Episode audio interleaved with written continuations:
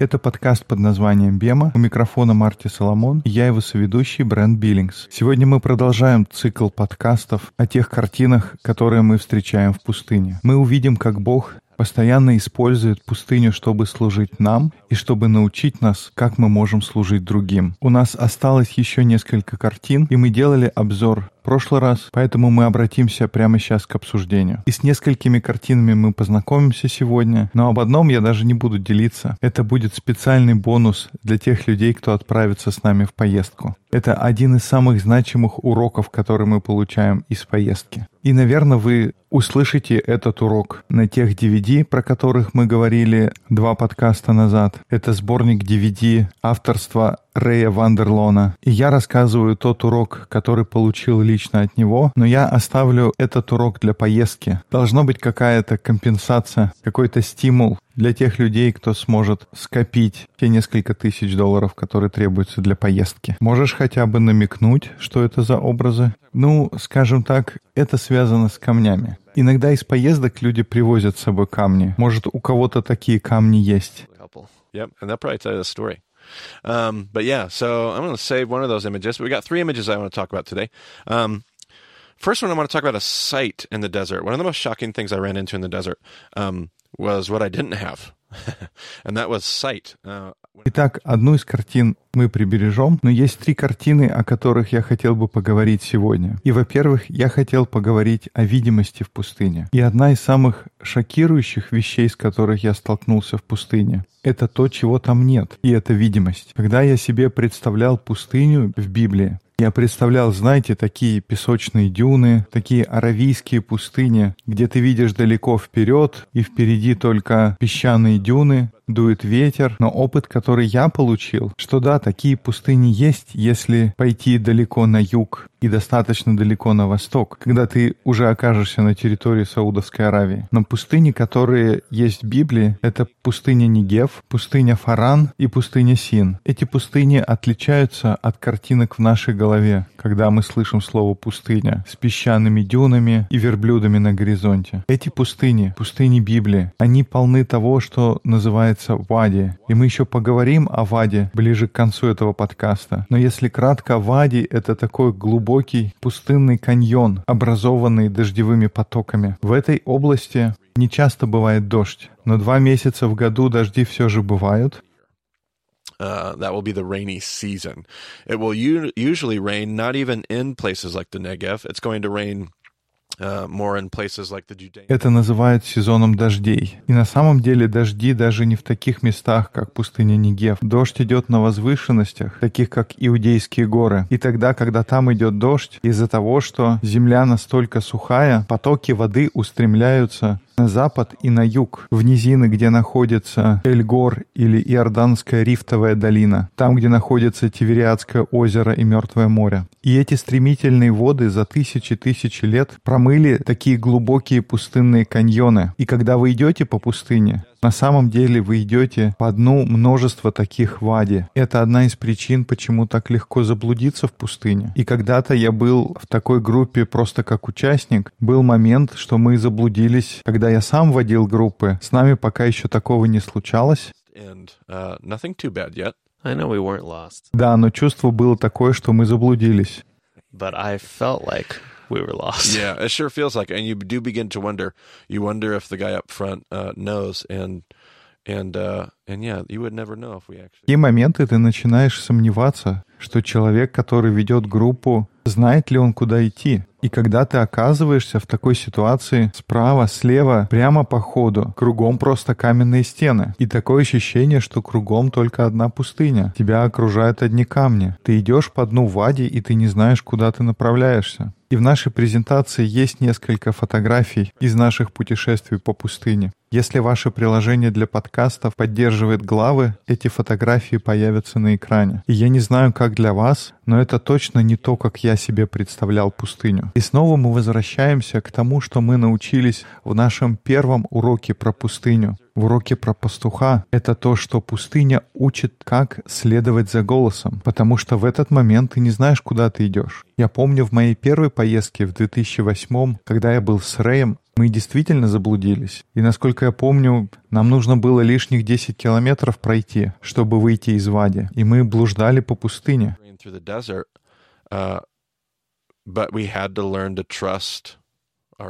Но это было время для нас, когда мы должны были научиться доверять нашему гиду. Нужно было понять, как доверять нашему лидеру. Фактически не было никакого другого варианта, кроме как доверять, что он доведет нас туда, куда мы направлялись. И каждый раз мы поворачивали, он все время говорил одну и ту же фразу. Он говорил, посмотрим, что будет за следующим поворотом. Сейчас посмотрим, что Бог приготовил для нас. Давайте посмотрим, что Господь даст нам за следующим поворотом. Потому что ты никогда не знаешь, что будет за следующим поворотом. Потому что за следующим поворотом иногда ты видишь новую картину пустыни. Иногда это куст ротома. Может быть, это место, где ты можешь чуть-чуть отдохнуть или посидеть в тени. Иногда это просто новые скалы и новая пустыня. И пустыня учит тебя, как доверять. Потому что в пустыне нет видимости. 15-20 метров, и дальше не видно ничего. И я, я знаю, какой у меня будет следующий шаг. Я знаю, куда мне идти следующие 30 секунд. Но я понятия не имею, где я буду через 30 минут. У меня нет никакого понятия. Я не могу видеть так далеко. Но я знаю, где я нахожусь сейчас, и я доверяю своему пастуху. Я доверяю человеку, который ведет своим голосом. И я просто буду следовать. Я буду следовать за ним, и я верю, что они хотят лучшего для меня. Это то, чему ты учишься в пустыне. Это то, что я стараюсь передать в моих поездках. Какой бренд, ты помнишь, у меня был план, когда мы приехали в Израиль? Israel. Well, we jumped right in Yeah. to the desert, um, Ну, мы прямо сразу отправились в пустыню. Мы видели скалы, безжизненную пустыню. Да, а как было насчет карты маршрута? Была это пачка бумаги, которая подробно расписывала наш маршрут и куда мы отправляемся. Это я такого не припомню. Не помнишь? Это потому что не было такого. У нас была краткая инструкция с контактными данными, но у нас не было подробного плана на день, потому что это часть того, что человек должен испытать в поездке. Ты никуда не знаешь, куда мы направляемся, и отчасти это причина, почему мы отправляемся сразу же в пустыню. Потому что это лучшее место, чтобы понять этот принцип. И люди возмущаются, как «Куда мы сегодня отправляемся?» Но нет, я не скажу. Я знаю, куда мы отправляемся, но я не буду говорить вам, куда мы идем. И у нас есть возможность выучить этот урок, что если это то, как мы подходим к нашим отношениям с Богом, как я хочу все знать, мы просто нарвемся на всевозможные неприятности и проблемы, потому что мы должны научиться доверять тому, что Бог знает, куда мы направляемся. Бог знает, к чему Он нас ведет. Нам хочется думать, что мы должны знать, куда мы идем. На самом деле это не так. Поэтому это одна из вещей, которые я делаю, когда мы отправляемся в пустыню. Я не говорю, какой план на день. Может быть, мы будем в пустыне целый день. А может, мы даже останемся ночевать. Но ты должен доверять мне. Ты должен верить, что я знаю, куда мы идем. Мне помогало доверять, что ты, как мой учитель, ты знал про тень. И я говорил себе, он знает, что мне нужна тень, так что он меня туда приведет. Я не знаю когда, но в какой-то момент мы до тени доберемся. Это трудный, очень трудный урок для нас. Особенно для таких людей, как я, которые помешаны на контроле. Мне очень неуютно, если я просто участник этих поездок. Мне гораздо легче, когда я веду такую поездку, потому что я знаю, куда мы идем. Но когда я просто участник, это трудно. Я просто сходил с ума в той первой поездке. И когда я из нее вернулся, я понимал, что я должен научиться доверять Богу. И если образно выражаться о моей жизни как о пустыне, ничто так не научило меня доверять Богу, как те времена, когда у меня была пустыня в моей жизни или духовная пустыня, по которой я проходил. Так, еще одна картина, о которой я хотел бы поговорить. Это картина Маим Хаим. Живая вода. Произносится как Маим Хаим. Эту картину можно встретить в одном из мест, которые мы посещаем. Оно называется Энгеди. Поэтому я тоже расскажу немного об Энгеде. Если вы когда-нибудь окажетесь в пустыне Негев, очень легко найти Энгеди, потому что это национальный природный заповедник. И вы скажете, ну это глупость. Зачем это посреди пустыни природный заповедник? Но на самом деле Энгеди, кстати, переводится как источник козленка. Это естественный оазис, где есть источник. Источник воды, которая выходит прямо посреди пустыни. И такие места встречаются в тех пустынях, о которых говорит Библия. Иногда такое происходит, что вдруг ниоткуда берется оазис. Я помню, как мы с Рэем отправились на путешествие к нему в тех поездках, которые организовывал я, нам никогда не удавалось добраться туда с моей группой. Но я помню, в 2008 Рэй подвел нас к нему как бы с заднего двора. То есть мы шли несколько километров, чтобы обойти Эйнгети. И не было никакого знака, никаких признаков, что нас ждет оазис, никаких деревьев, никакого кустарника, просто голая пустыня. А потом вдруг вы оказываетесь на вершине этого водопада, и вы слышите шум воды, и всего через несколько шагов с высоты вы видите и кусты, и деревья, буквально из ниоткуда. И на дне этого вади у нас есть оазис жизни. И мне сказали, честно признаюсь, мне трудно в это поверить, что в этой экосистеме требуется 1800, может быть 2000 лет, чтобы дождевая вода прошла весь путь и в конечном итоге оказалась в этом источнике. В эту часть Негева попадают воды, воды, которые проливаются дождем в районе Иерусалима, Вифлеема, вот этого района, немного на север и на запад. И это означает, что вода, которая льется там сейчас, это вода дождей, которые были в районе Вифлеема примерно во времена рождения Иисуса. И честно признаюсь, мне это кажется немного туристическим трюком. Но я не эколог, понятия не имею, как устроена экологическая система там. Так что я это говорю с оговоркой, что мне трудно этому поверить. Но это то, как мне сказали. Такой не детский цикл получается. Да, очень длинный круговорот воды в природе, но очень убедительно для туристов, которые приезжают посмотреть на землю Иисуса. Ну, не знаю, я спрашивал наших гидов, один из них подтвердил, другой сказал нет, так что кто знает. Ну вот хотел просто упомянуть такой странный факт. И у нас есть небольшой отрывок, по-моему, это Псалом 62. Давай послушаем, что там написано. Псалом Давида, когда он был в пустыне Иудейской. Ага, и здесь мы с самого начала видим образ пустыни. Я не уверен, что кто-нибудь из нас бы заметил, что говорится здесь в начале этого псалма. Но здесь указывается, где находится Давид. Он в Мидбар, он в пустыне. «Боже ты, Бог мой, Тебя от ранней зари ищу я, Тебя жаждет душа моя, по Тебе томится плоть моя в земле пустой, иссохшей и безводной, чтобы видеть силу Твою и славу Твою, как я видел Тебя во святилище». All right, so we have this thirst, dry and parched land. God is our living water. Maim chaim. Здорово. Что мы здесь видим? Мы видим сухую, безводную землю, и тебя жаждет душа моя. Бог — это наша живая вода, Маим Хаим. И после того, как ты побывал в пустыне, Брент, согласен, что эта картина сухой, пустой и безводной земли, она предстает в голове во всех красках. Ну да, 3-4 часа пройтись по руслу Вади, и этого никогда не забудешь.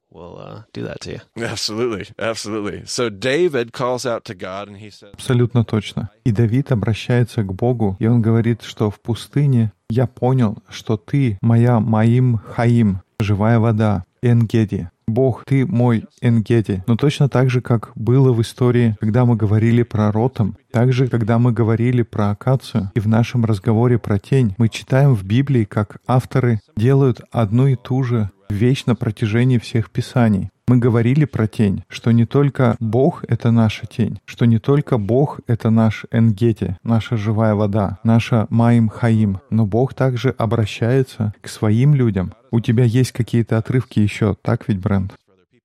Еремия 2.13. «Ибо два зла сделал народ мой. Меня, источник воды живой, оставили и высекли себе водоемы разбитые, которые не могут держать воды».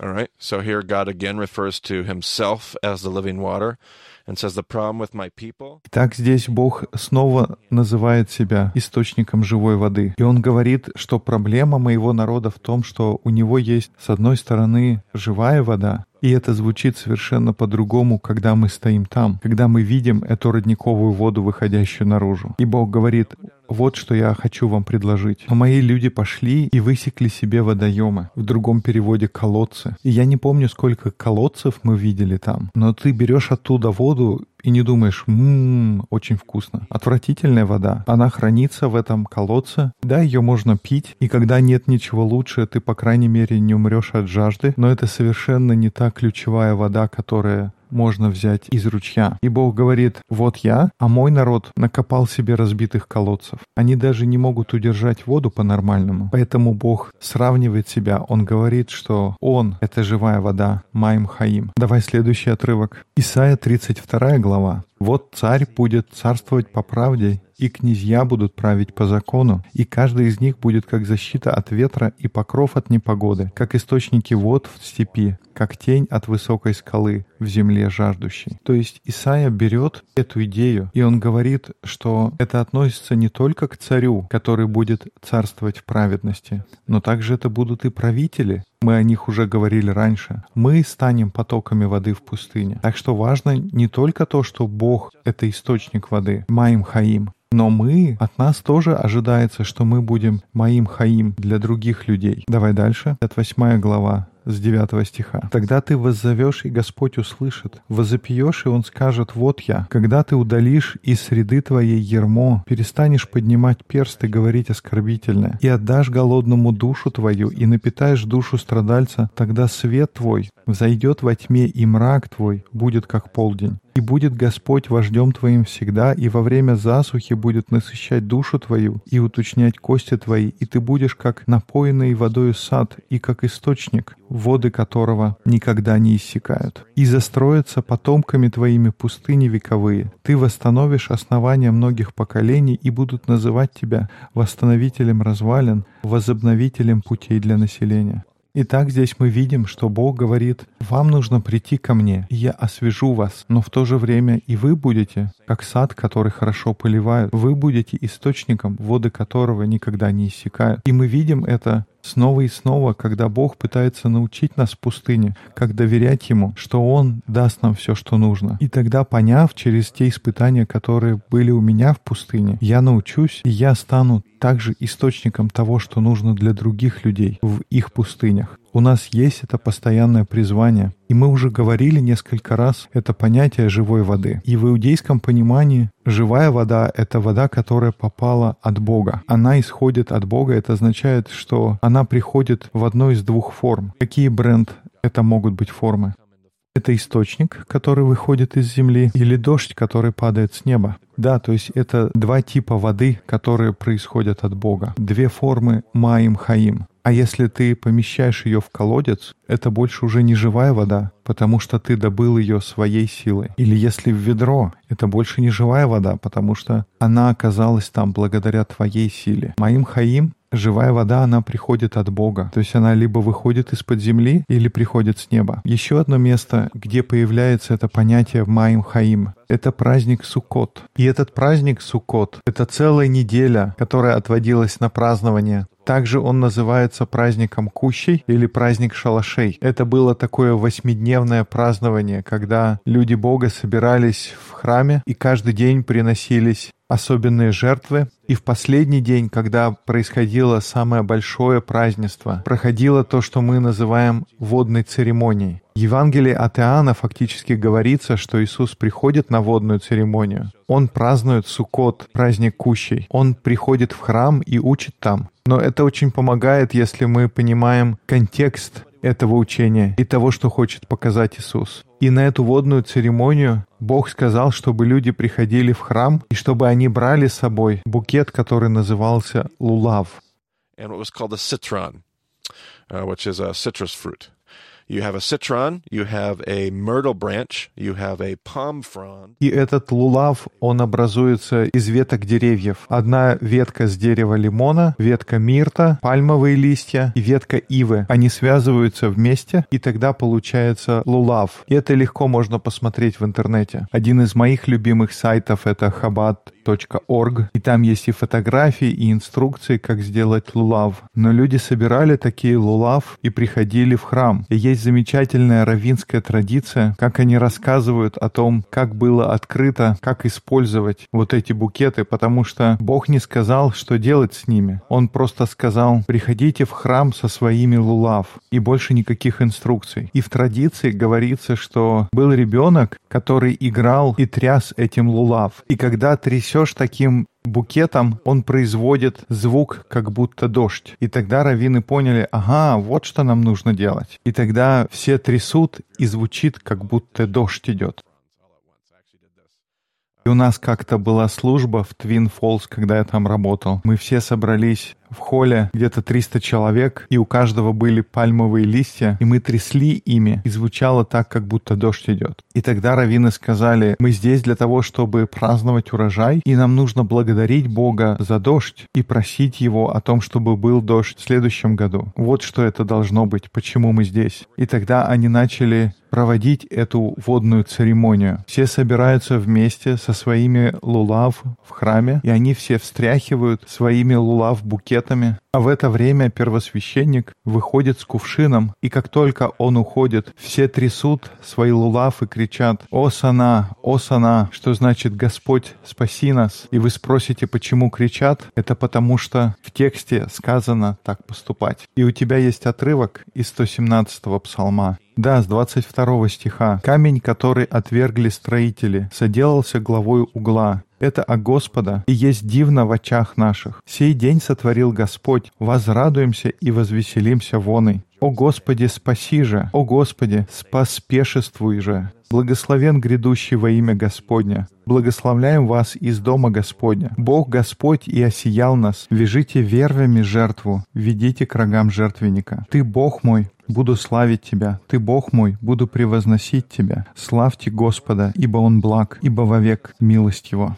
Итак, мы видим эти слова «Господь, спаси нас», «Бог, дай успеха». На иврите это звучит как «О сана, о сана». В другом переводе мы читаем «Господь есть Бог, Он нас светом своим озарил, с ветвями в руках в праздничном шествии до самых рогов жертвенника. Сомкнитесь». И здесь говорится об этой водной церемонии на праздник Суккот. Они стоят в храме, и у них в руках лулав, и они кричат «О сана!» И то, что они говорят «Бог, спаси нас! Ты давал нам дождь в прошлом году, дай же нам дождь в этом тоже, чтобы у нас была большая жатва, прекрасный урожай. О сана! О сана!» И первосвященник, он подходит к возвышению около алтаря, он поднимается к алтарю с кувшином в руках. И все замолкают, как никто не дышит. Он наклоняет кувшин, и в кувшине ничего нет. Он пуст. И тогда первосвященник спускается от алтаря, и все трясут пальмовыми листьями. О, сана! И есть множество записей, где говорится, что эти крики на праздник Суккот, они слышны на несколько километров от храма. И множество людей кричат в один голос «О, сана! О, сана!» И священник спускается в купальный Силаам, наполняет свой кувшин и снова идет в храм. И снова все люди вокруг начинают кричать «О, сана! О, сана!» Господь, спаси нас. Господь, дай нам успех. Дай нам дождь для урожая. И священник возвращается, и он поднимается снова к алтарю. И все замолкают. Нет ни одного звука. Священник поднимается к алтарю, и он берет свой кувшин, и на этот раз он выливает ту воду, которая в этом кувшине. И когда вода попадает на раскаленный алтарь, получаются клубы пара. И этот пар и дым, они символизируют присутствие Бога. И все начинают веселиться и праздновать. А в истории про Иисуса говорится, что это было во время великого последнего дня, самого главного дня праздника. И мы знаем, что это значит водная церемония. Иисус приходит в храм, и Он говорит, что тот, кто жаждет, пусть придет ко мне, и потоки живой воды потекут из него. И тогда вопрос, в какой момент Он это говорит. Я получил от своего учителя эту теорию, и я с ней полностью согласен, что единственный момент, когда Иисус мог бы сказать это так, чтобы его кто-то услышал, это в какой? В тот момент, когда они выливают воду, когда все молчат. И вы можете себе представить, все собрание, все эти тысячи людей, которые стоят вокруг, все только что кричали и остановились, и первосвященник собирается вылить воду на алтарь. Во всем храме ни звука.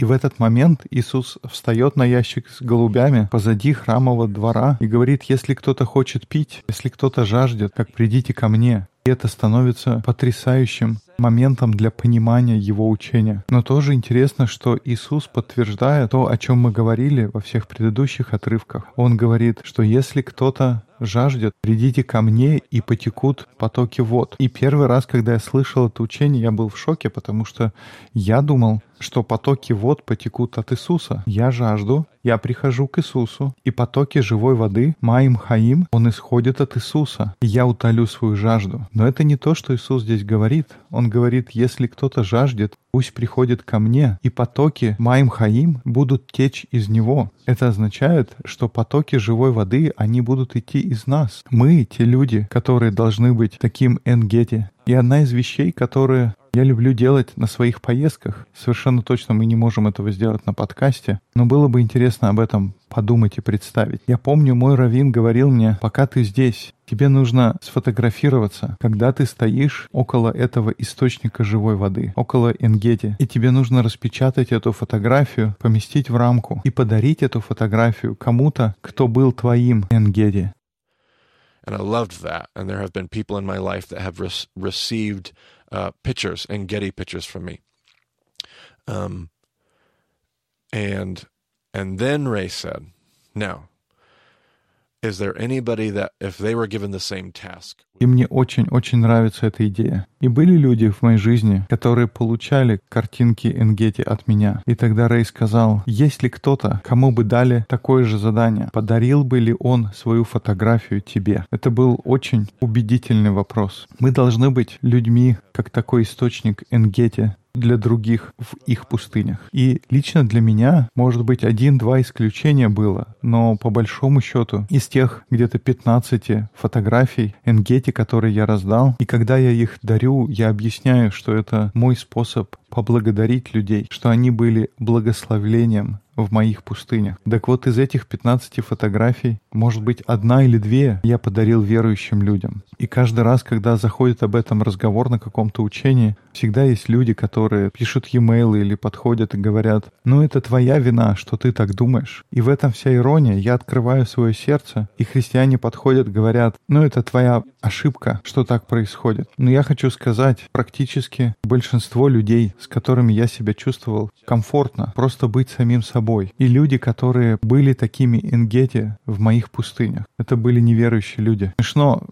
смешно, наверное, неправильное слово. Интересно, что иногда самое небезопасное место — это место посреди Божьих людей. Когда ты проходишь через борьбу, это самое небезопасное место — просто быть самим собой, не подкорректированной версией самого себя, тем, кто ты есть на самом деле. И это самое последнее место, куда ты пойдешь, к Божьему народу, потому что именно здесь тебя будут судить. Это место, где тебя будут критиковать. И единственные люди, с которыми я мог просто пойти в одни из моих самых сложных моментов или периодов, когда у меня были самые худшие главы моей жизни, пойти отключиться и они не будут беспокоиться, что я думаю. Они не будут переживать из-за того, что я сказал. Им все равно, что я сделал. Они просто были со мной, потому что они мои друзья, и они были источником Энгети. Но они не верующие, не христиане. Им было все равно. Им было все равно, что я пастор. Им было все равно, что какая у меня борьба есть. Все равно, если я использовал чуть-чуть или не чуть-чуть грубоватые слова. Это было все равно. Они просто были со мной, чтобы я мог быть сам собой, чтобы помочь мне пройти через этот момент. Как бы я хотел, чтобы у меня так получалось. Как бы я хотел, чтобы мы, как Божьи люди, могли бы так поступать. И этот урок всегда очень сильно влияет на меня.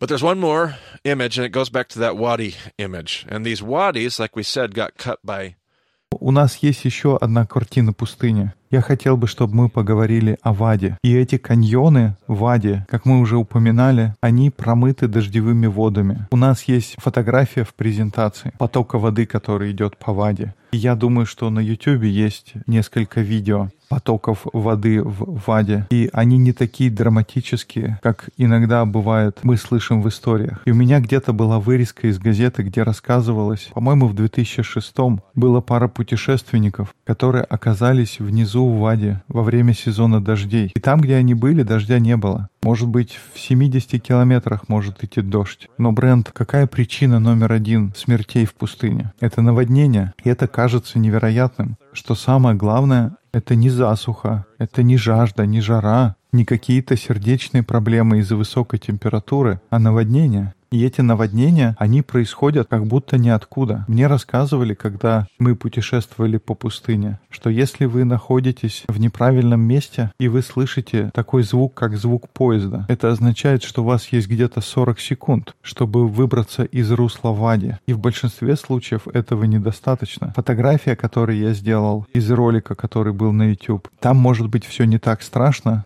потому что вода переливается через вершину. Но когда ты в низине, ощущение, что будто стены воды проносятся мимо, и в большинстве случаев, если туда попасть, то это будет смертельно. Если люди находятся на пути воды, нет никакого способа спрятаться. Почему ты делаешь поездки в августе, правильно?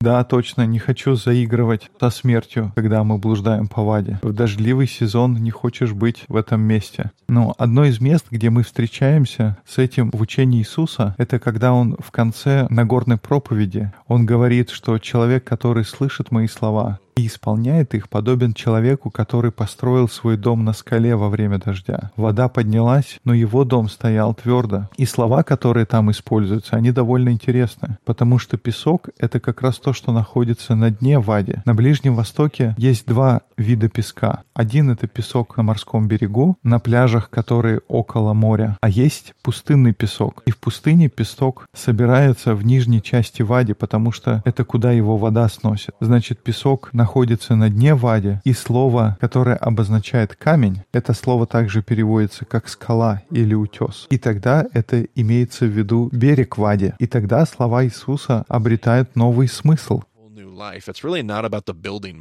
На самом деле, это не обсуждение качества строительного материала. У меня были знакомые строители, которые говорили, ну на самом деле песок очень полезен для строительства. Его можно замешать в бетон, его используют для выравнивания дома. Но здесь слова Иисуса обретают гораздо более ясный смысл. Здесь вопрос не в сильном или слабом фундаменте здания. Глупый человек, который не делает того, что Иисус говорит, он подобен человеку, который построит свой дом на дне Ваде. Это как ты все равно, что напрашиваешься на неприятности. Рано или поздно дожди придут, и тогда дом не устоит, если он построен на дне Ваде. Но человек, который слышит его слова, это тот, кто строит свой дом на скале. Это человек, который строит его на вершине Вади, где нет опасности. И об этом говорится на протяжении всех писаний. Давид кричит «Я застрял в трясине, застрял в грязи, нет надежды». Он говорит, что Бог пришел и вытащил меня из трясины, вытащил меня из грязи и поставил на камень. И грязь, о которой он говорит, это та, что собирается на дне Вади.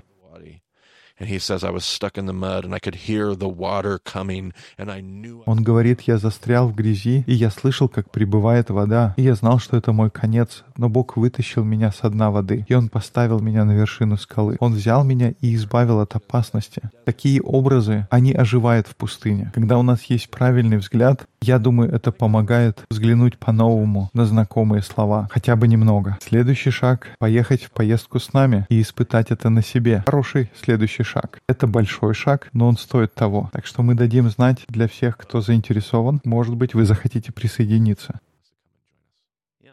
Что ж, следите за объявлениями. Марти можно найти на Твиттер, как Марти Соломон. Меня можно найти, как я IBCB. У нас есть страничка на Фейсбуке. И, конечно, больше деталей можно найти на сайте bemadiscipleship.com. Спасибо, что слушали подкаст под названием Бема. До скорых встреч в эфире.